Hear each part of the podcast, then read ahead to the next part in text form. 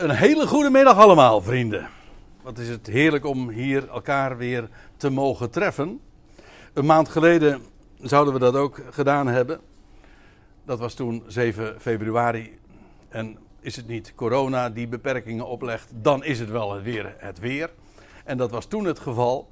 En slechts enkele dagen was het toen. Uh, nou, zulk uh, ruw en. Uh, zwaar weer. vorst. Nee, de, de, vorst kregen we pas later. Het was inderdaad toen sneeuw en ijzel en allemaal narigheid. In ieder geval, het kostte al te veel moeite om de, de weg naar, naar het verre oosten voor ons, hè, uit het westen dan berekend, te gaan. Maar goed, toen stond trouwens ook al dit onderwerp in de planning. En dat hebben we moeten verzetten. U zegt dat is niks uh, geks, want dat is met de dag van de Heer wel eens vaker het geval. Hm? Dat er iets verzet moet worden, tenminste in de ogen van mensen. Die denken dat de Heer talent met de belofte, of mensen uh, maken misberekeningen. En dat laatste is zeker het geval. En dat maant ons trouwens ook tot grote voorzichtigheid. U ziet trouwens dat we nog meer van zulke bijeenkomsten onder dit, deze overkoepelende thema gaan houden. Want ik was van plan ja, in eerste instantie om het één keer te doen, maar uh, ja, weet u, uh, als het gaat om de beantwoording van de vraag, uh,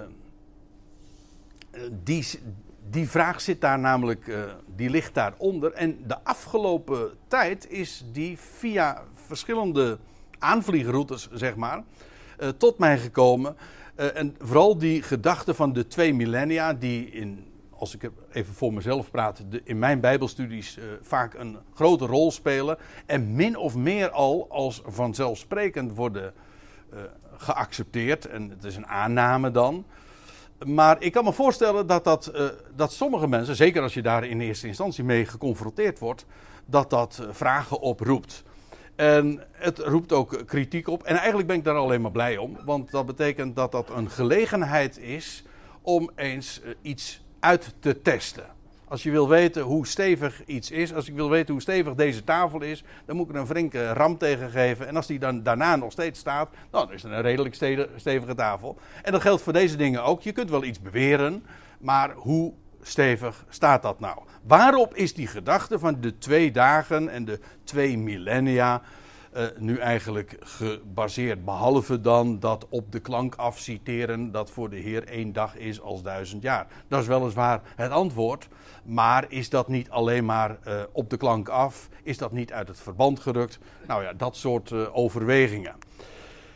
Vandaag wil ik mij beperken tot de bespreking van Hosea 5, vers 14 tot hoofdstuk 6, vers 3, wat zojuist, althans deels, is gelezen door Lub. En dat betekent dat er nog, uh, uh, nog andere onderwerpen op stapel staan, waarin ook diverse dingen nog ter sprake gebracht moeten worden. En ik denk uh, niet dat ik een speciale bijeenkomst hoef te beleggen over, de, over bijvoorbeeld dit punt, de link tussen dag en duizend jaar. dat niet, maar dat geldt ook voor uh, andere kwesties die daarmee verband houden, namelijk de derde dag. Maar ook de zevende dag, want die blijken alles met elkaar verband te houden. En dan ook nog eens de vele typologische aanwijzingen. Ik zeg aanwijzingen, want typologie is nooit een bewijs. Typologie illustreert. Je kunt niet aan de hand van verhalen en geschiedenissen of rituelen of zelfs tijdstippen op de kalender die God had gefixeerd, daar kun je niet de conclusie uittrekken van, oh dan is dat dus een, betekent dat dit in verband met de terugkeer van Christus. Dat zijn aanwijzingen in het hoogste geval. En, maar ik moet er aan de andere kant bij zeggen, als er zoveel uh, geschiedenissen zijn, zo enorm veel uh, schriftplaatsen die spreken over de derde dag, maar ook over de zevende dag. En die allemaal dan verwijzen op een of andere manier naar het Messiaanse Rijk, de terugkeer van de Messias. Ja, dan, dan moeten we daar toch in ieder geval serieuze aandacht aan geven. En zeker als je eerst al de vaststelling hebt gedaan dat uh, dat moeten we dus eerst nog gaan doen. Over die twee dagen en die twee millennia. Als dat vaststaat, dan kunnen we vervolgens ons ook eens bezighouden met die typologische aanwijzingen. Maar ook dan denk ik dat we er verstandig aan doen. Ook allerlei vragen en andere tegenwerpingen ook nog even voor het voetlicht te brengen. Bijvoorbeeld uh, het gevaar van, zoals dat in het Engels heet, date setting. Dat wil zeggen, je legt je vast op een datum. En ik weet uit eigen ervaring, en ik weet dat er hier mensen in dit gezelschap zijn die diezelfde ervaring hebben opgedaan. Nou ja, dezelfde, eenzelfde soort ervaring hebben opgedaan. Namelijk met mensen die ook al hebben gezegd op basis van dromen of bepaalde berekeningen vanuit de Bijbel. Uh, oh, maar dan komt de Heer. En uh, inmiddels is dat allemaal al gepasseerd. Je zou met gemak een boekwerk kunnen maken waarin allemaal achteraf dus foute berekeningen zijn gemaakt over de, ja, de veronderstelde terugkeer van de Heer. En dat bleek dan toch anders te zijn dan men had gedacht. En op zichzelf alleen al, dat suggereerde ik zojuist al even, is, het, is die overweging al van, is, als je dat goed op je laat inwerken, al voldoende om je terdege ervan bewust te zijn hoezeer je kunt miskleunen. En hoe dom het ook is om op basis van vage aanwijzingen zulke zware, geladen conclusies te trekken. Ik denk die voorzichtigheid uh, is niet alleen geboden uh, als het gaat om het uitdragen van iets, maar ook al was het alleen maar ter bescherming van jezelf. Een mens kan zich gemakkelijk misleiden. En ik denk dat we daar ons ook van moeten bewust zijn. Afijn, uh, daar is meer over te zeggen. Maar uh, dat, dat, dat zal ook uh, nog wel aan de orde komen. Maar ook bijvoorbeeld mensen die zeggen van, ja, jij hebt dat daar nu zo over, over de terugkeer van de Heer. Maar ik, ik, ja, vooral als je in de kerkelijke wereld bent groot geworden, dan krijg je, ik heb die ervaring inmiddels al heel wat keren opgedaan, en ik denk niet dat ik de enige ben, dat als je daarover spreekt, over de tijd waarin we leven, dat men zal zeggen van, daar kun je helemaal niks over zeggen. Of men zegt van, het is al zo vaak gezegd. En men heeft al zo vaak ernaast eh, naast gezeten, dus kom daar alsjeblieft nou niet mee, aan, uh, mee aanzetten. Of men zegt van, uh, had de Heer niet uh, gezegd, of staat dat niet in de Bijbel, dat de komst van de Heer zou zijn als een dief in de nacht. Kortom, op een moment dat jij het helemaal niet denkt en verwacht, dan komt Hij. Dus wat, wat zou je daar nou mee gaan rekenen? Nou, ik zal u dit vertellen, daar kan ik er alvast over verklappen. Die, uh, dat argument, dat heel dikwijls klinkt, ik ga het nu niet doen, maar is met groot gemak te weerleggen. Want uh, dat over uh, teksten uit zijn verband drukken, dan is dat wel deze. Uh, dat geldt trouwens ook voor deze. Van die dag en die uren weet toch niemand. Had de Heer dat zelf niet gezegd? Zelfs de zoon, zelfs de zoon van God, de zoon des mensen, die wist daar niet van. Dus wat zal jij daar nu over kunnen vertellen? Er zijn meer tegenwerpingen. Maar dat moet allemaal, vind ik, als je zo'n overkoepelend thema bespreekt. Dat moet je dus niet in één keer doen. Uh, maar dan zijn dat allemaal vragen die, denk ik, eerlijk, een eerlijke bespreking en beantwoording verdienen. Nou, uh, en er zijn er nog wel meer. Maar u ziet redenen genoeg om niet alles in één uh, bijeenkomst, zeg maar, vol te proppen, want dat wordt echt te veel. Laten we eerst eens even dat gedeelte lezen. Ik ga het dunnetjes overdoen wat Lub zojuist ook al heeft gedaan. Uh, maar nu uh, vanaf vers 14 van hoofdstuk 5, wat ik nu dus vandaag uh, wil bespreken, maar dan ook echt zinsdeel voor zinsdeel. Laten we eerst even de passage in zijn totaliteit lezen. En dan staat er, en dit is de tekst die gebaseerd is op die interlineair die ik straks ook laat zien. Uh, want ik ben als een leeuw voor Ephraim en als een jonge leeuw voor het huis van Juda. Ik, Ik zal verscheuren en heen gaan. Ik zal wegnemen en er is geen uitredder. Ik zal terugkeren naar mijn plaats totdat zij schuld erkennen en mijn aangezicht zoeken. In hun benauwdheid zullen ze mij bij dageraad zoeken. Dan hoofdstuk 6, vers 1 gaat verder met: Kom, laat ons terugkeren tot Yahweh, want Hij heeft verscheurd en Hij zal ons helen. Hij heeft geslagen en Hij zal ons verbinden. Hij zal ons levend maken na twee dagen. In de derde dag zal Hij ons oprichten. En wij zullen leven voor Zijn aangezicht. En wij zullen kennen en najagen Yahweh te kennen. Zo vaststaand als de dageraad is Zijn opgang. En dan komt Hij als de, als de regen tot ons, als late regen die het land doordringt. Nou, tot zover de passage die we nu eens wat nauwkeuriger onder de loep willen leggen. Hosea is een, een van de twaalf, mooi getal, kleine profeten in het Oude Testament. En dat, dat klein, dat slaat op de boeken die zij hebben achtergelaten. In tegenstelling tot de grote, de, al heb je Jeremia, Ezekiel, Jezaja. Dat zijn uh, grote, uh, dikke boeken. En de kleinere profeten, dat is, hoewel Hosea trouwens ook nog uh, onder de kleinere profeten toch wel weer de grotere is. Dat weer wel. Want het verschil is er altijd dan weer. Maar Hosea was een profeet zoals we lezen in uh, hoofdstuk 1, vers 1.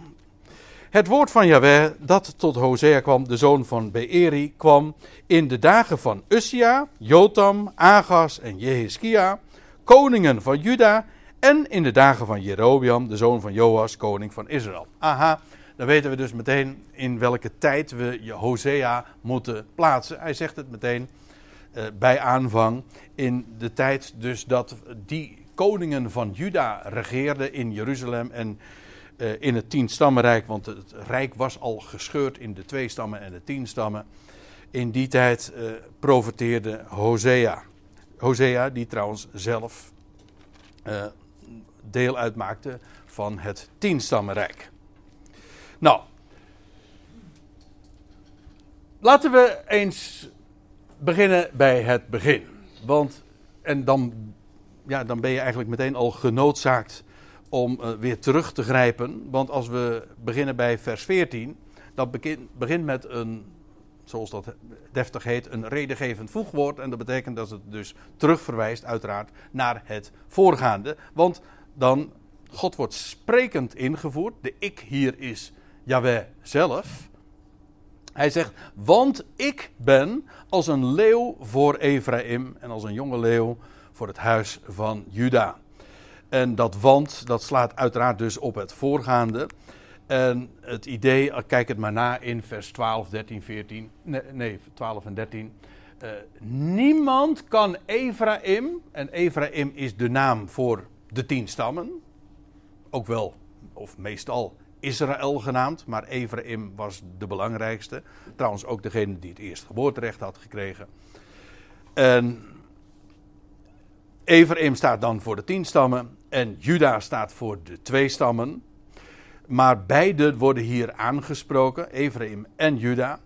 En dan zegt uh, Hosea, in tegenstelling tot de geluiden die uh, alom vernomen werden, zeker in de tien stammen, in al die jaren dat de tien stammen koningen hebben geleverd, beide, beide huizen hebben trouwens een twintigtal koningen gehad.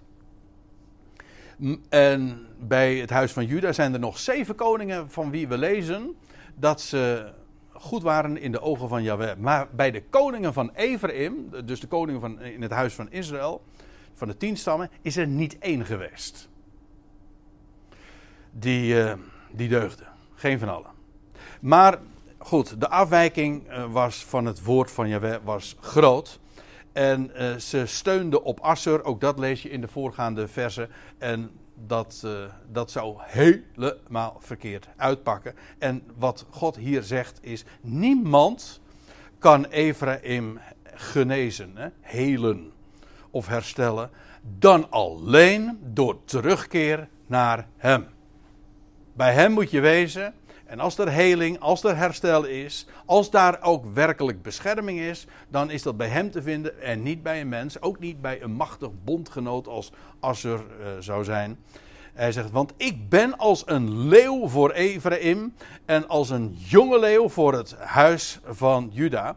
Dat klinkt trouwens uh, nogal bedreigend en dat is het ook. Want uh, eigenlijk het idee is, en dat blijkt ook uit het navolgende, ik verscheur ook.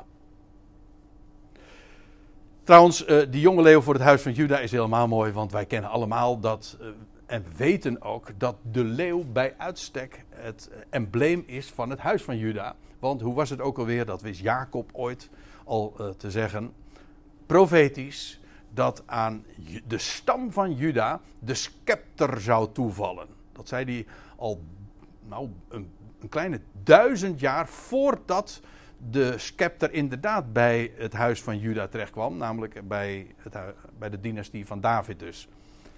Maar in ieder geval, en de Messias zou uiteindelijk, eh, dat had Jacob ook al gezegd, de, de scepter zal aan, eh, aan Juda toekomen totdat Silo komt en, en hem zullen de natieën gehoorzamen. Oftewel, uh, uiteindelijk de Messias zou inderdaad de ware vrede aanbrenger zijn, Silo.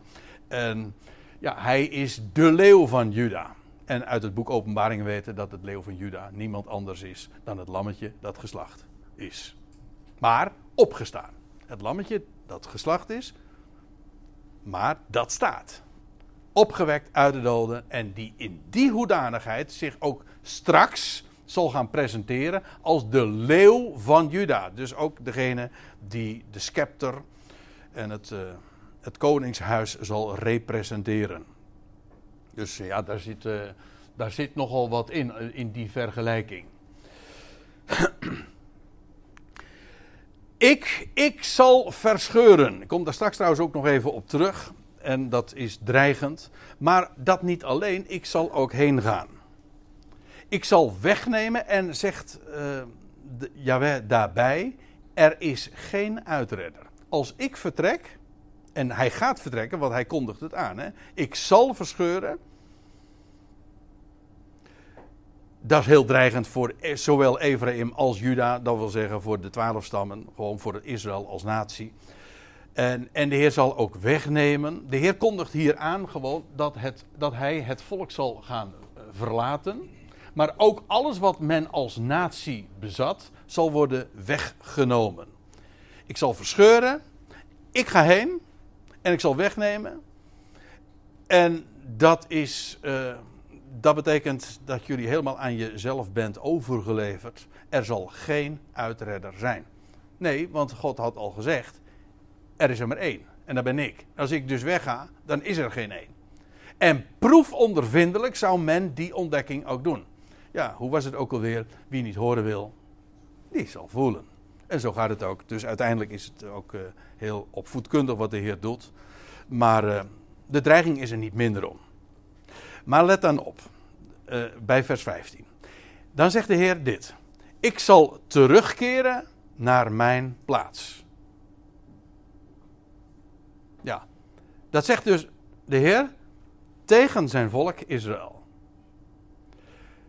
Ik ga terugkeren naar mijn plaats. Ik woon dan weliswaar onder jullie, maar ik ga weg. Ik verlaat jullie en ik ga terug naar de plaats, ja, naar mijn plaats. Waar, hoe was het ook alweer? Hij had de aarde aan de mensenkinderen gegeven, staat er ergens in. Wat is het? Psalm 115, ja. Eh, de aarde heeft hij de mensenkinderen gegeven en de hemel is de, uh, van de Heere, uh, van Jahweh, onze God. Dat is zijn plaats. Inderdaad, daarboven. Boven, ver boven het aards gewemel. Dat is zijn plaats. En de Heer zegt: Ik zal terugkeren naar mijn plaats. Ja, en kijk, als je die vraag nu gewoon aan, uh, zou voorleggen aan een van ons. Uh, ja, wanneer is de Heer nou gewoon teruggekeerd naar zijn plaats? Dan zou het eerste antwoord van u zijn: uh, Nou, in het jaar 30 toch? Nou ja, misschien zegt u 31 of 32, dus maar even dat is me nu even om het even. Het gaat even om de gedachte dat zo in het begin van onze jaartelling, ik ga ervan uit dat het precies trouwens het jaar 30 is geweest, uh, dat de Heer stierf, opstond uit de doden op de derde dag. Ten hemel voor, 40 dagen later. En uh, ja, toen is hij teruggekeerd naar zijn plaats. Het is goed, maar er is nog een antwoord. En het komt op hetzelfde neer. En dat is dit. Ja, het is het jaar van de hemelvaart dus. Maar ik zal u dit vertellen. Ik zou het ook aan een Jood kunnen vragen. Wanneer is de Heer nou van, deze, van het aardstoneel weggegaan? En wanneer is hij teruggekeerd naar zijn plaats? En het antwoord staat ook in hun eigen geschriften. In de, zowel de Babylonische als de, uh, de Talmud van Jeruzalem. Je vindt het op allerlei manieren. Ik heb, nu, ik heb maar niet de verwijzingen er nu bij gezet, want uh, ik neem aan dat de meesten van u niet zo toegang hebben tot de Talmud. Maar uh, ik wil trouwens, als ik het op internet zet, wil ik het alsnog wel even de verwijzingen, zodat u het echt uh, via het internet trouwens alsnog de, de bonnetjes kunt raadplegen. Als u trouwens meer daarover wil weten, hoe, met de verwijzing die ik nu hier doe, naar de, de Talmud, dan, ehm, dan kan ik u heel erg aanbevelen. Ik, het is niet mijn gebruikelijk, het is voor mij niet erg gebruikelijk om te doen, maar uh, Dr. Martin, inmiddels eh, niet meer onder ons, uit Amerika, die heeft daar geweldige dingen over geschreven. Over, over, die, over dat tijdstip, maar ook over hoe de Joodse overlevering daar ook over schrijft. Waarom is het zo boeiend? Want volgens de Joodse overlevering is ook heeft de Heer, hun God, de tempel verlaten 40 jaren voor de verwoesting van de tempel. Namelijk dat gebeurde in het jaar 70. Voordat de tempel in 70 AD, anno domini, verwoest werd, waren gedurende 40 jaren daarvoor, dus vanaf 30 AD, het jaar dat de Heer het aardse toneel verliet, er waren vier voortekenen. We hebben ooit, alweer een jaar of wat terug, heb ik daar al eens een keertje eerder op gewezen. Dat was toen ik het had over het teken van Jona de profeet, herinner ik mij. Maar ik wil ze nog wel even kort even noemen. Uh, wat gebeurde er? Ik noem nu dus, ik ga straks nog ook schriftelijke argumenten geven daarvoor. Maar uh, ook gewoon volgens de, de overlevering, de, de westelijke lamp van de menorah in het heiligdom ging gedurende 40 jaren elke nacht uit. Uh, het tweede, het lot voor Yahweh op Yom Kippur. Want het lot werd altijd geworpen over twee bokken. En dan had je de, de beroemde zondebok en die andere bok werd geslacht. Maar dat lot, dat kwam in de linkerhand uh, van de hoge priester terecht. Dat, ik ga dat verhaal nu niet vertellen, maar normaal was dat in de rechterhand. En de laatste 40 jaren voor de verwoesting van de tempel gebeurde het stevast iedere keer in de linkerhand. Dat was een voorteken. Een karmozijn rood draad dat aan de tempel hing, kleurde op Yom Kippur vanaf 30 AD niet meer wit, zoals altijd voorheen. Ik vind dit zo bijzonder. Waarom? Omdat dit een bron is die toch echt onverdacht is. Want neem u van mij aan, de Talmud ziet dit niet als een aanwijzing dat Jezus misschien dan toch de Messias zou zijn. zij legt ook helemaal niet de link met het jaar dat de, de Heer stierf en opstond en ten hemel voer. Die link leggen zij helemaal niet. Die zouden ze trouwens ook verre van zich werpen. Maar daarom vind ik dit zo'n onverdachte bron. Zij zeggen het zelf. En er was er nog één, die vind ik ook heel apart. De grote deuren van de tempel, de zogenaamde de hekel, die waren elke morgen spontaan geopend. Alsof er iemand uh, vertrokken was. Ja, nou, uh, en dat is precies wat ik ook bedoel te zeggen. Die vier voortekenen, voordat die dramatische uh, voordat de dramatische ondergang van Jeruzalem en ook de verbranding van de tempel, complete verwoesting, geen steen bleef op de andere, was ook trouwens in het Nieuwe Testament ook door de Heer voorzegd.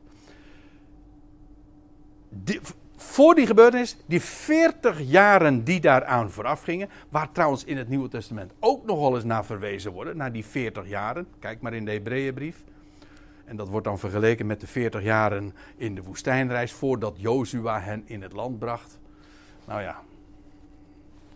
Nou moet ik wel bij de les blijven, dus ik ga gewoon door. Met andere woorden, de Heer had in, de, in 30 AD de tempel verlaten. Het licht ging uit. Dat doe je, hè? Als, je, als je weggaat, als je huis weggaat, dan doe je het licht uit. Nou, dat had hij gedaan. De deur ging, stond telkens open, voortdurend.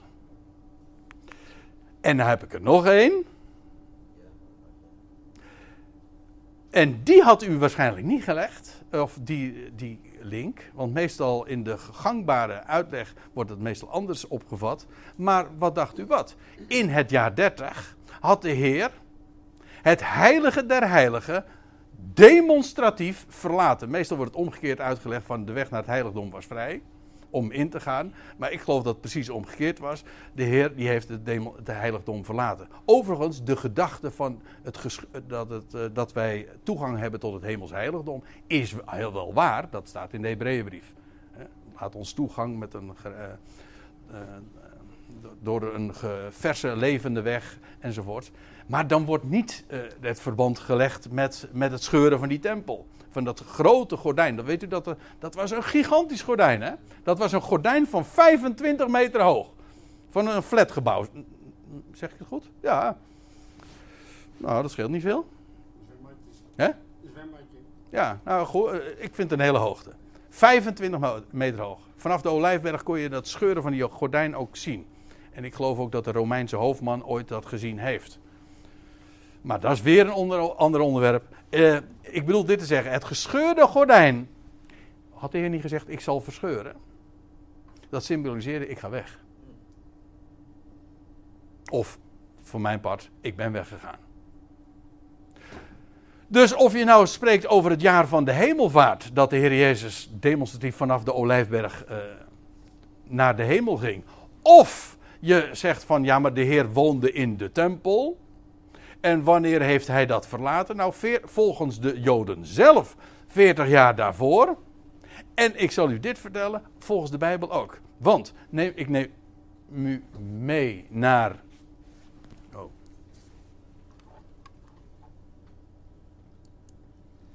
Ja, ik kreeg ineens een aanwijzing op mijn scherm. Uh, die u niet, weer niet ziet. Oh wel, u ziet hem wel. Maar waarom, hoe krijg ik die weg? Nou ja, ik hoef hem niet weg. Stoort u, stoort u zich niet aan die. Oh. Nou ja, goed. Uh, het, het licht gaat uit. Ja. Het, uh, Jezus' laatste publieke woorden in de tempel. Weet, dat is heel apart, hè? De, toen Jezus voor het laatst zijn toespraak hield. Dat is een streamende toespraak. Dat het, zevenvoudig W wat in Matthäus 23. Wee u schriftgeleerden, wit gepleisterde graven. Dat was allemaal niet aardig hoor. Uh, dat lied van uh, zijn woorden waren altijd zoet. En uh, dat is niet van toepassing op in ieder geval Matthäus 23. Maar in ieder geval, en dan zegt de Heer aan het einde van die streamende reden, want dat is het toch echt. Het, uh, en dat is ook zijn laatste publieke optreden geweest. Daarna heeft hij nog wel uh, veel meer gezegd, maar dat was altijd in de kring van de intimi. Dit was publiek. En wat zegt hij dan? Aan het slot, let op, het huis van jullie, spreekt hij tot de Joden, uh, ook speciaal tot die schriftgeleerde overpriesters. Het huis van jullie, oftewel gewoon de tempel, dat wordt aan jullie overgelaten, eenzaam. Ik zeg jullie, Jullie zullen mij niet meer waarnemen vanaf dit moment. Ja, letterlijk ook vanaf dit moment, want dit is het laatste publieke optreden. Als je het iets breder vat van vanaf dit jaar, dan gaat het ook op. Totdat jullie zullen zeggen: gezegend wordt de komende in de naam van de Heer. Aha, dus hij gaat weg. Hij vertrekt uit het huis. Maar, zegt hij, dat is niet voor altijd. Er komt een moment dat ik weer terugkeer. Totdat namelijk jullie, jullie zullen zeggen. Dus eigenlijk, het is conditioneel. Hè? Het, het wordt dus op. Het, het wordt gezegd: ik ga weg. En het huis van jullie dat wordt eenzaam achtergelaten. En bovendien. Uh, Ook woest. Trouwens, de Statenvertaling zegt geloof ik ook woest achtergelaten. Verwoest. Uh, maar woestijn betekent eigenlijk ook een eenzame plaats. Hoe dan ook. Het heeft een totdat. En als Israël zal zeggen, gezegend hij die komt in de naam van Yahweh, dan, ja, dan zal hij weer zeggen, hier ben ik. Opnieuw. Zoals aangekondigd, zoals beloofd ook. Maar het heeft dus duidelijk een totdat. Met andere woorden, uh, nou moet ik heel erg lang terug. Als er staat in Hosea 5, ik zal terugkeren naar mijn plaats, dan gaat het dus over het feit dat de Heer terugkeerde naar de hemel. En of je het nu hebt over de Heer Jezus die het aardse toneel verliet vanaf de Olijfberg en naar de hemel ging.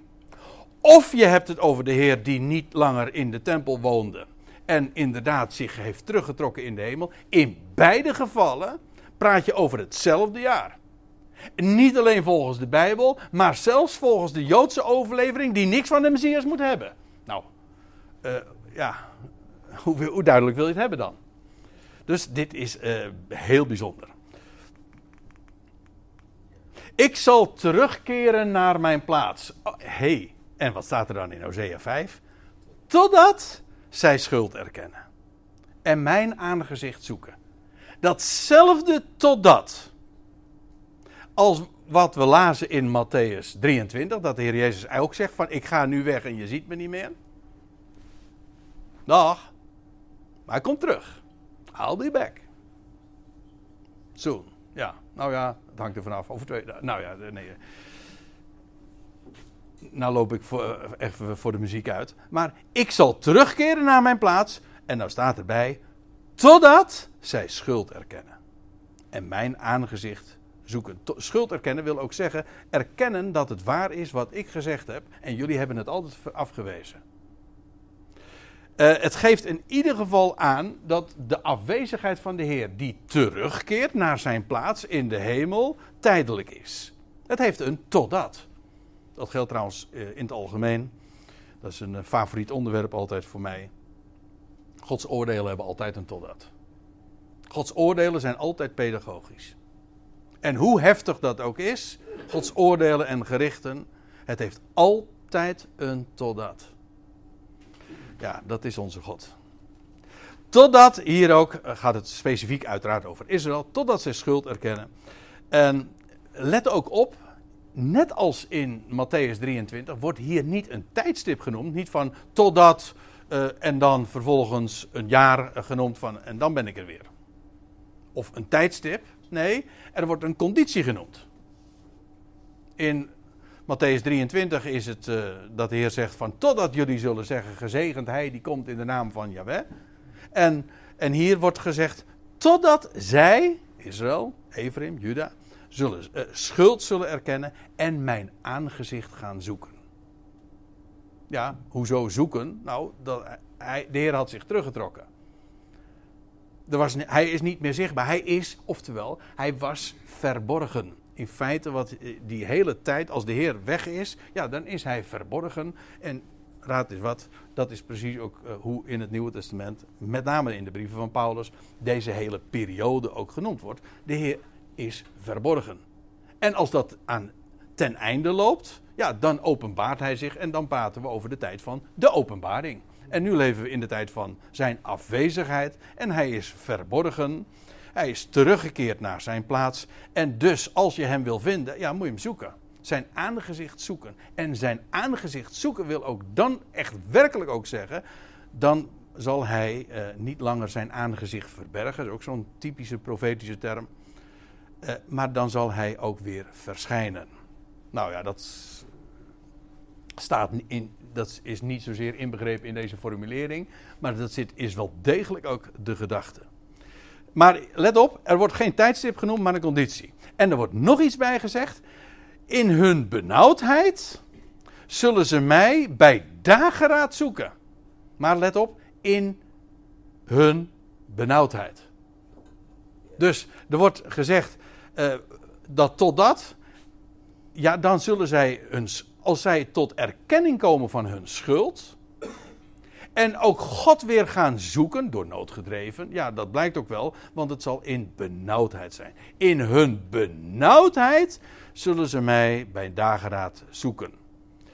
Ja, dat is bekend. Ook bij de, de grotere profeet Jeremia 30. Wat dacht u? Dat vind ik zo een, uh, altijd een geweldig aangrijpend gedeelte. Ook als je de versen daarvoor en daarna leest. Maar in vers 7 van Jeremia 30 staat dan. Hoofdstuk 31 gaat over dat, de aankondiging van het nieuwe verbond. Maar daaraan voorafgaand dan lees je. Wee, want groot is die dag zonder weerga. Een tijd van benauwdheid is het voor Jacob. Maar daaruit zal hij gered worden. Hier gaat het over diezelfde benauwdheid. Jacob zal in benauwdheid komen. Maar daaruit zal het gered worden. Waarom? Omdat ze tot er, juist in die benauwdheid tot erkenning komen en dat het woord toch waar was. En daarmee schuld erkennen. En dus Gods aangezicht gaan zoeken. En vandaar ook is er uitredding. Nergens anders is er uitredding. Dat is ook waarom ze uiteindelijk dat Israël de naam van Yahweh aanroept, want dat doen ze namelijk per definitie niet. Dat, dat is hij. Ja, totdat ze een keer wel zijn naam gaan aanroepen. Iets wat ze eigenlijk per definitie niet doen. Men spreekt altijd eerbiedig over de naam, uh, maar de naam aanroepen doen ze niet. Valse eerbied moet ik erbij zeggen. Het is eerbied, maar wel vals. Maar in ieder geval, uh, Jeremia spreekt ook, in hun benauwdheid zullen ze mij bij dageraad zoeken. Let op, bij dageraad. NBG-vertaling heeft dat wegvertaald. Die heeft ervan gemaakt, zij zullen verlangen naar mij uitzien wanneer het hun bang te moede is. De Statenvertaling geeft dat nog wel goed weer, maar uh, namelijk die zegt vroeg of in de vroegte. Maar dat is gewoon de dageraad. Is niet echt, de dageraad is niet echt modern Nederlands. Natuurlijk, uh, nee, we in het gewone spraakgebruik hebben we het eigenlijk niet meer over de dageraad. Dus dan spreken we uh, meestal over zonsopgang. Gewoon wanneer de dag aanbreekt. Dat is de dageraad. Al, al, ja, als, de, als het begint te lichten, dan. Dus eh, wanneer eh, de Heer komt weer terug, de Heer keert naar zijn plaats, totdat, ja, en nu waren er een aantal dingen genoemd wanneer dat dus gaat plaatsen. Laten we het over op een rijtje zetten nu. Dus Jawel zegt: uh, Ik zal heen gaan. Ik, ik zal terugkeren naar mijn plaats. Maar dat heeft een totdat. Totdat Israël, en dat is wat we zojuist in het laatste vers hebben besproken, totdat Israël schuld erkent. Mijn aangezicht zoekt in hun benauwdheid mij zal zoeken. En dat zal in de vroegte zijn. Als de, de dag aanbreekt. Wat dat verder betekent, weet ik niet. Of in ieder geval weten we nog niet. Nu nog niet, maar ik zal u vertellen. Over een paar versen weten we het wel. Want, nou gaan we verder gewoon lezen. In, je krijgt in onze Bijbeltjes. Uh, in onze Bijbelvertalingen hebben we dan meteen een ander hoofdstuk, maar het gaat gewoon verder. En dat is ook heel logisch, want nu is het niet meer God die sprekend wordt ingevoerd van ik. Dan in vers 14 en 15 was Jahweh zelf aan het woord ik. En Israël was zij. En nu vervolgens is Israël aan het woord. Wat je ook had mogen verwachten, want de Heer zegt: Ik ga weg. Totdat zij mij gaan zoeken en mij zullen erkennen. En wat krijg je dan? Meteen daarop dat Israël daadwerkelijk ook hem gaat erkennen. Want, staat er dan, komt, laat ons terugkeren tot Yahweh. Terugkeren. En dit is, uh, dat is wat eigenlijk ook bekering is in het Hebreeuws. Hè? Dat is terugkeer, wat uh, een vrij breed woord is, trouwens bij ons ook. Maar het betekent, we waren, we waren er ooit en we keren weer terug. Uh, ook de terugkeer naar het land heet ook de, teshuva. Dat is terugkeren naar het land, maar ook terugkeren naar hem. En echt waar, bij de profeten vallen die twee samen. Wanneer Israël terugkeert tot de Heer, dan keert het ook terug naar het land. En zal de Heer hen ook doen terugkeren in hun vroegere staat en hen weer zegenen, etc.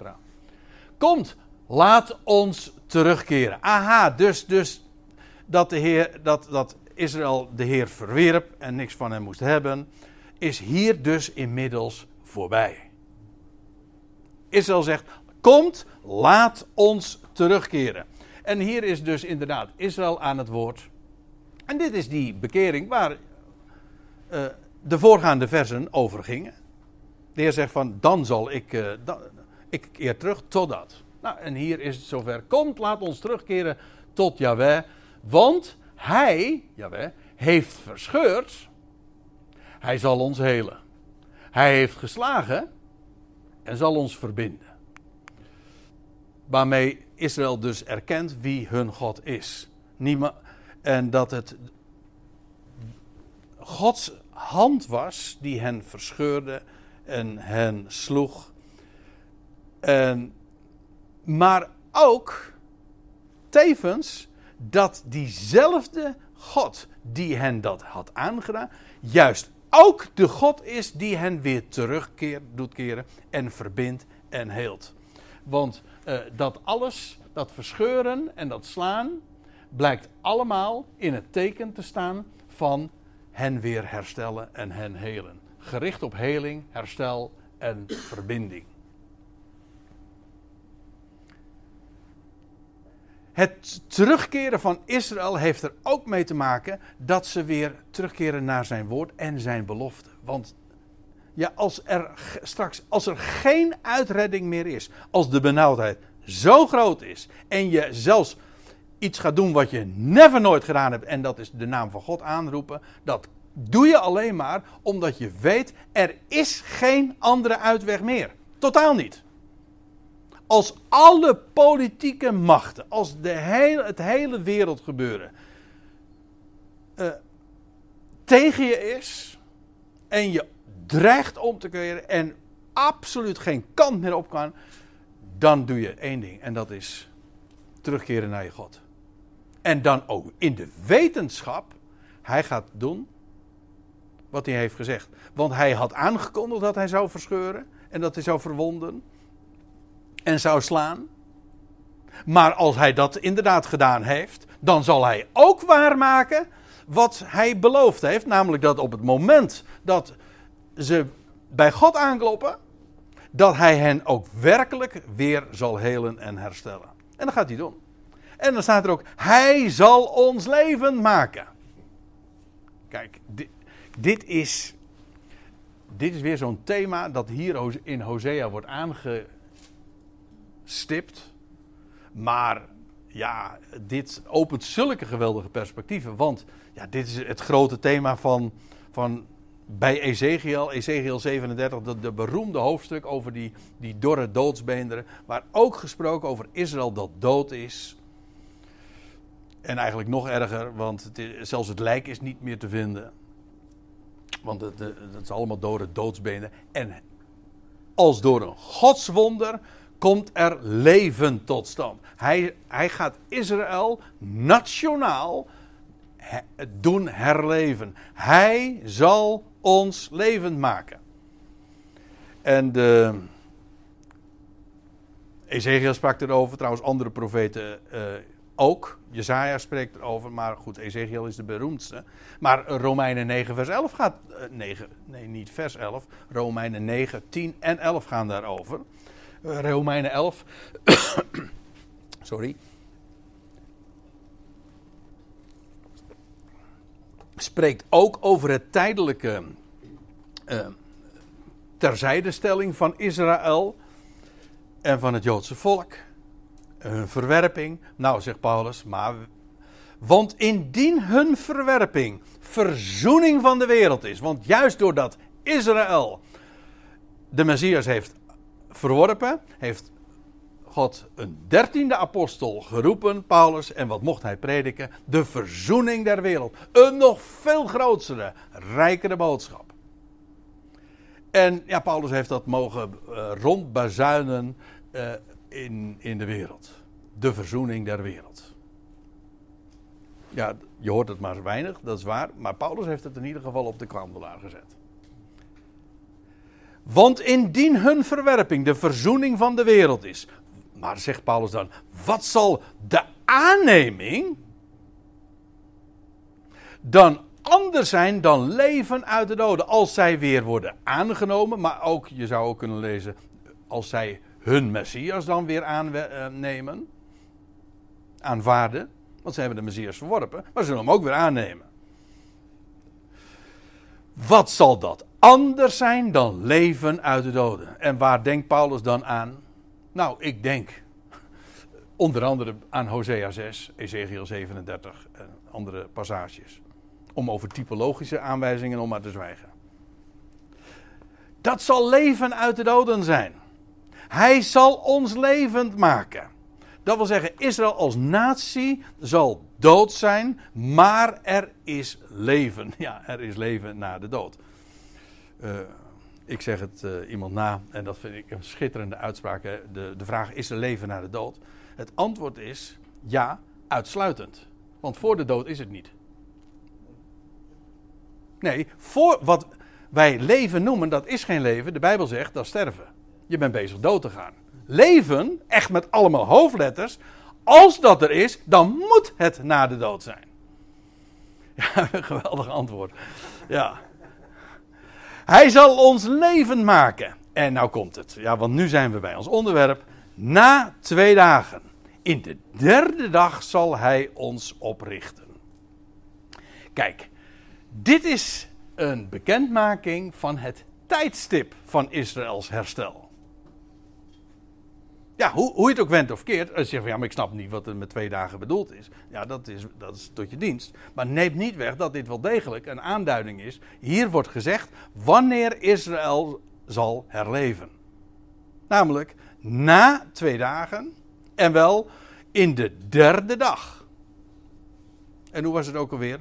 Ik, als je trouwens, is wel grappig, als je dit in, uh, bij, in, gewoon theologische handboeken nakijkt, ik heb het uh, ook gedaan dan wordt meestal gezegd, ze kunnen echt met zo'n passage totaal niet uit de voeten. Dat is, uh, dus in die zin is het niet zo heel erg. Uh, ja, je kan je zeggen, je steekt je licht erop, maar ik moet zeggen, ik zie geen licht. ja, ik zie wel licht, maar dan, dan zeg ik het ook iemand na, en die vond ik ook erg leuk. de Bijbel werpt veel licht op haar commentaren. Die moet je even, daar moet je even over doordenken. Want meestal wordt het omgekeerd. Een commentaar werpt veel licht op de Bijbel. Nee, het is precies omgekeerd. De Bijbel werpt veel licht op haar commentaren. Nou ja, in ieder geval, eh, als je wil weten van hoe het met dit zo'n passage zit, dan krijg je hele vage, krijg je lange verhalen, maar je kan er geen touw aan vastknopen, echt. En ook als het dan hierover gaat, dan het enige wat men er vaak, de christelijke uitleggers dan van zeggen, we mogen hierin ook een aanwijzing zien naar uh, de Messias, die immers ook na twee dagen op de derde dag verrees uit het graf. Daar heb ik trouwens totaal geen protest tegen hoor, helemaal niet. Maar ik moet er wel bij zeggen, het gaat hier niet over de Messias. Het gaat over Israël. Hij zal ons levend maken. Nou, Israël bekeert zich, hij zal ons levend maken na twee dagen. Maar het betekent wel dat net zoals de Messias twee dagen dood is en op de derde dag levend gemaakt werd, eens voor altijd, zo zou Israël ook hetzelfde ondergaan. Ook na twee dagen. En op de derde dag. Op een ander niveau, maar niettemin dezelfde formulering. Ook na twee dagen. En we gaan het ooit nog een keertje hebben, ook in dezezelfde serie, over, jo over die, uh, die geschiedenis van Jozua. Dat is Israël de ark moest navolgen. Er staat door de Jordaan, die ark is een type van Christus, die zou door de doodsjordaan heen gaan en daar ook weer uit opstaan. En Israël moest de ark navolgen. Dus die Israël zou dezelfde weg gaan als de ark. En dan wordt er een afstand genoemd, maar daar gaan we het nog over hebben. Ja. Dat weten we al. Ja. Goed, maar hoe je het ook wendt of keert, dit is een bekendmaking van het tijdstip. Ook al is het cryptisch. Het is cryptisch. Ja, twee dagen. Het enige wat je dan dus nog moet weten is, ja, wat betekent voor de Heer uh, twee dagen? Of, uh, nou ja, als je een beetje kan rekenen, heb je ook al genoeg aan uh, wat is voor de Heer één dag. Toch? Als je dat weet, dan weet je namelijk ook wat twee dagen zijn. Hoe lang dat is. Ja, en Petrus heeft daar inderdaad ook het zijne over gezegd. Wat ons niet zou mogen ontgaan, juist, dat wil ik, ik ga daar in nu, ik, we komen daar later nog op terug. Maar ik wil nu alleen even bij vermelden. Als Petrus dit becommentarieert, dan heeft hij het over de vraag. Nee, dan, heeft hij dan stelt hij vast. Hij zegt: Er komt een tijd dat men zal zeggen: Waar blijft de belofte van zijn komst? Petrus heeft zelf met die vraag gezeten.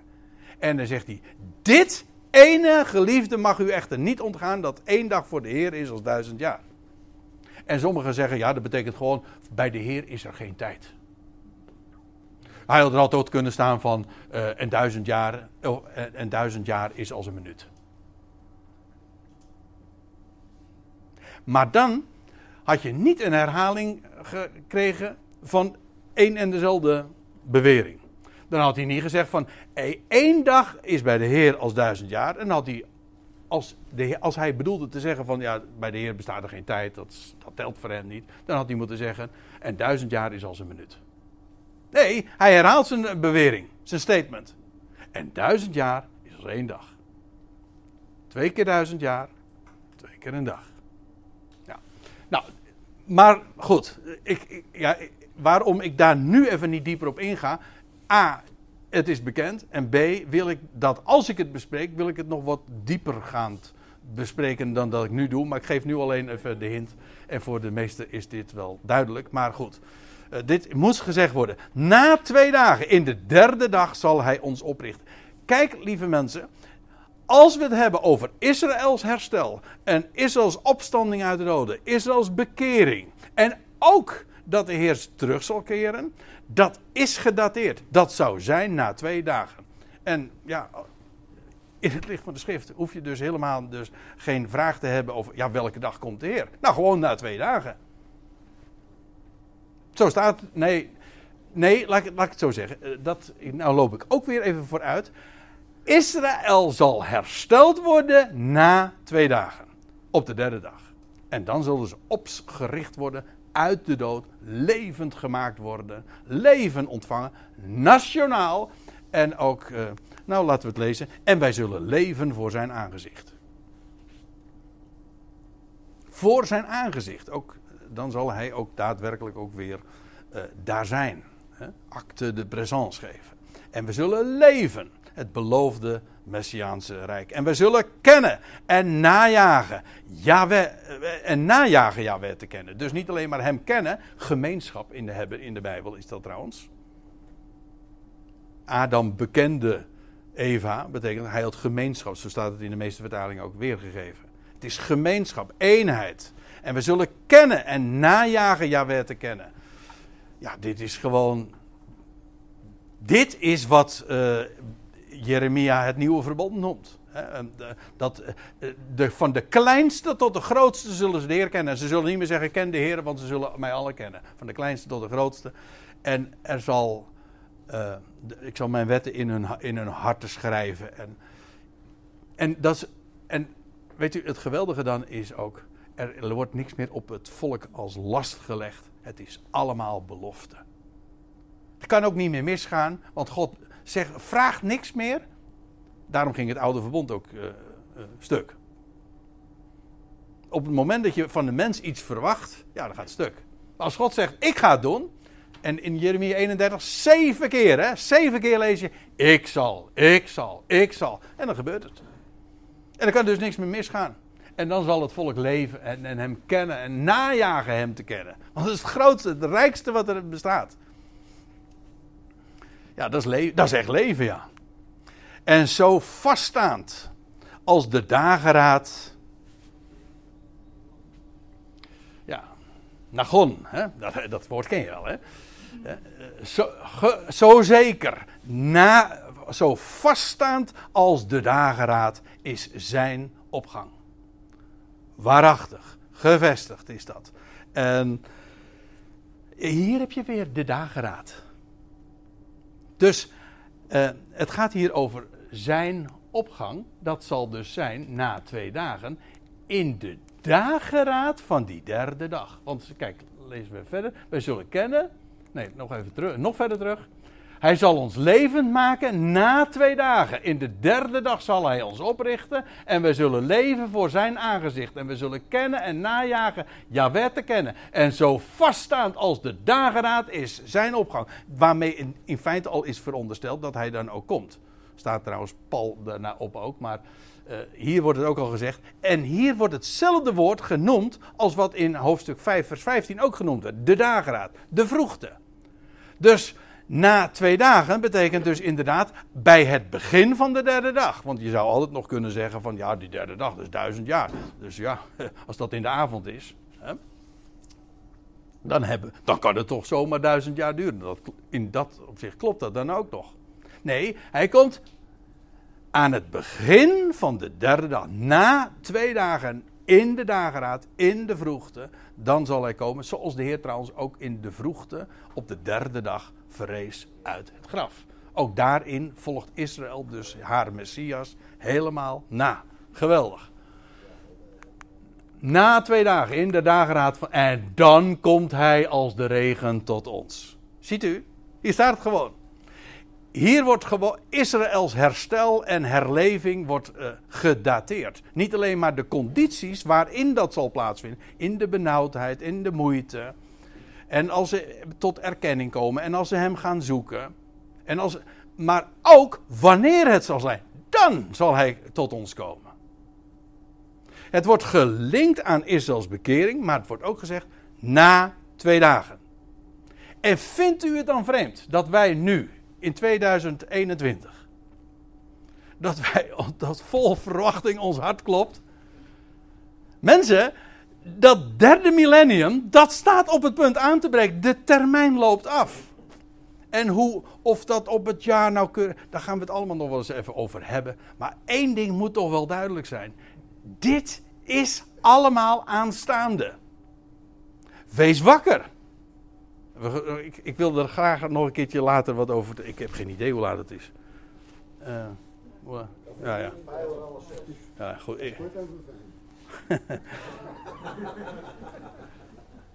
Goh, ik heb het de hele tijd over datering en over, de, over tijdstippen en ik weet niet eens hoe laat het is. Maar uh, ja, hoe, hoe, dat in de wereld, in, in, ook in de kerkgeschiedenis en zelfs in de geschiedenis van, van het Jodendom, hoe uh, die zevende dag, dat zevende millennium, uh, een grote rol speelt. Luther die 500 jaar geleden een boek schreef en die zei van over 500 jaar gaat het gebeuren. Echt hoor, ik ga, ik ga de bonnetjes er nog bij leven. Geweldig. Als Luther nu zo geweest, gelezen zou hebben, had hij weer, had hij weer volgens mij uh, gespijkerd op, de, op die slotkapel of weet ik veel waar. En zei van jongens, de boodschap van nu. Dit is zo fenomenaal en er zit zoveel aan vast. En die zei al van, ja weet je, de wereldgeschiedenis is, dat, dat, en dan citeert hij een rabbi. De wereldgeschiedenis is onderverdeeld in drie perioden van 2000 jaar. Van Adam tot Abraham. Ik kan u zelfs zeggen, op de jaar nauwkeurig is dat 2000 jaar. Van Abraham tot Christus, 2000 jaar. En van Christus tot aan het aanbreken van het Messiaanse Rijk, weer 2000 jaar. Ja, ja, dit, uh, hier moet je inderdaad echt een hele serie over geven, want hier is zoveel over te melden. Maar dit is zo geweldig. En hoe, naarmate het tijdstip nadert, dat derde millennium aanvangt, ja, uh, wordt dit zo actueel. Ik zou me ook geen actueler onderwerp kunnen voorstellen dat zo te maken heeft met deze tijd, als, als, als het overwegen van, van, van zulke woorden van, van de profeten van, ja, van duizenden jaren oud. Dit is geweldig. Dan komt hij als de late regen tot ons. Als, als, de, nee, als de regen tot ons. Als late regen die het land doordrenkt. Ja, wanneer komt hij? In de dageraad van de derde dag. En die late regen. Ja, is trouwens wel op, apart. Want je hebt de, de vroege regen en de. Nee, hoe was het ook weer? Uh, de vroege en spade regen, de late regen. Hè? De, uh, in het najaar en de vroege en de late regen. Ja, het klinkt wat vreemd voor ons, maar dat komt omdat het Joodse jaar begint in het najaar. Ja, dat is dan de vroege regen. En de late regen is, in, is, de, late regen is de regen in het voorjaar. Ja, maart, april. Uh, ja, dat is dus eh, het voorjaar. Hij komt als late regen in het voorjaar. Ja. Eén ding weet ik wel. Ik, ik, ik parkeer het wel hoor. Maar ik vind het wel een hele interessante aanwijzing. Ik weet één ding wel. En dat is dat de Heer ooit tijdens de spade regen, tijdens de late regen, dat hij ja, geboren werd, ja ook, maar ook uh, dat hij toen uh, stierf, opstond en ten hemel voer. Dat was allemaal in, die, in, die, in de tijd van het voorjaar. En zal hij dan ook weer als in die tijd terugkeren? Nou ja, overweeg het is. Hier is denk ik in ieder geval ook de gedachte uh, dat hij dan van als de regen tot ons komt, inderdaad van boven naar beneden. Hè? Alle zegen komt van boven, nou dat is met regen zo. En hij zal het land doordrengen, het dorstige land zal hij zegenen en vruchtbaar maken, nieuw leven geven. Uh, ook in die zin, dan komt hij tot ons, maar ook in die hoedanigheid als degene die van bovenaf overweldigend het land zal doordrenken van zijn zegen. Nou, laten we nog eens eventjes uh, alles recapituleren. Uh, want, nou ja, we hadden al gezien wat, in, hoe je hoofdstuk 5 dan afsloot. En wat we dus zien is, ik had het wel iets duidelijker kunnen printen, maar goed, ik, had, ik heb die dia al eerder vertoond. Dus uh, de Heer zou weggaan, hij zou heen gaan en uh, totdat, ja, wanneer zij schuld erkennen en mijn aangezicht zoeken. Maar nu weten we nog wat meer, want Israël beleidt na twee dagen, wij keren terug tot Yahweh. En wij worden geheeld en ook verbonden. Trouwens ook met recht uh, een nieuw verbond wordt gesloten. wij worden levend gemaakt en opgericht. En we zullen leven voor Gods aangezicht. En we zullen Yahweh kennen. En dan zal hij komen in de dageraad, in de vroegte van de derde dag. Zodat ja, deze profetie in Hosea zo glashelder is, zo duidelijk, zo vol van belofte voor een volk uh, dat zo ja, duizenden jaren geploeterd heeft en uh, het met de afwezigheid van de Heer heeft moeten stellen dat hij zijn aangezicht verborgen heeft. Waar is hij? Hij komt weer terug. En hij heeft gezegd hoe, in welke omstandigheden, in welke condities dat zal zijn, maar ook wanneer. En daarom, het loutere feit dat wij in de laatste eeuw, dat uh, we hebben gezien in het Midden-Oosten, dat al die stukken op het schaakbord worden gezet en dat al die landen die duizenden jaren niet bestonden of alleen maar kolonies waren en vorig jaar hebben we dat nog een keertje hier overwogen. En Egypte en Syrië. En, en, en uh, Amman. Nou, noem ze maar op. Uh, Jeruzalem. En met de aardsvijand, de Filistijn. Ze zijn allemaal weer terug. Dat, die hele reconstructie van, dat, van die landen en volkeren waarvan de profeten hebben gesproken. Het is allemaal weer teruggekeerd. Ja, waarom? Nou, gewoon omdat de termijn verstreek. De derde dag zou aanbreken. Dus ja, 1 en 1 is 2. Maar het geeft wel aan dat we in zulke geweldige, boeiende tijden leven. En er is, maar er is ook nog heel veel uh, te ontdekken. En ik vind het heerlijk om zo met, uh, met jullie dit zo te overwegen. Dus over een maand. Trouwens, kan ik erbij melden. de volgende keer dat we hier een bijeenkomst hopen te hebben, Deo Volente uiteraard, dat zal op Eerste Paasdag zijn. Ja, 4 april geloof ik, 3 april. Eerste zondag van de maand. En dat zal paas zijn. En uh, nou is dat uh, voor ons altijd Pasen, dat weet ik wel. Maar uh, in dit geval is het nog, veel, nog, nog veelzeggender. Goed, nou, ik, ik wilde het hier maar bij laten.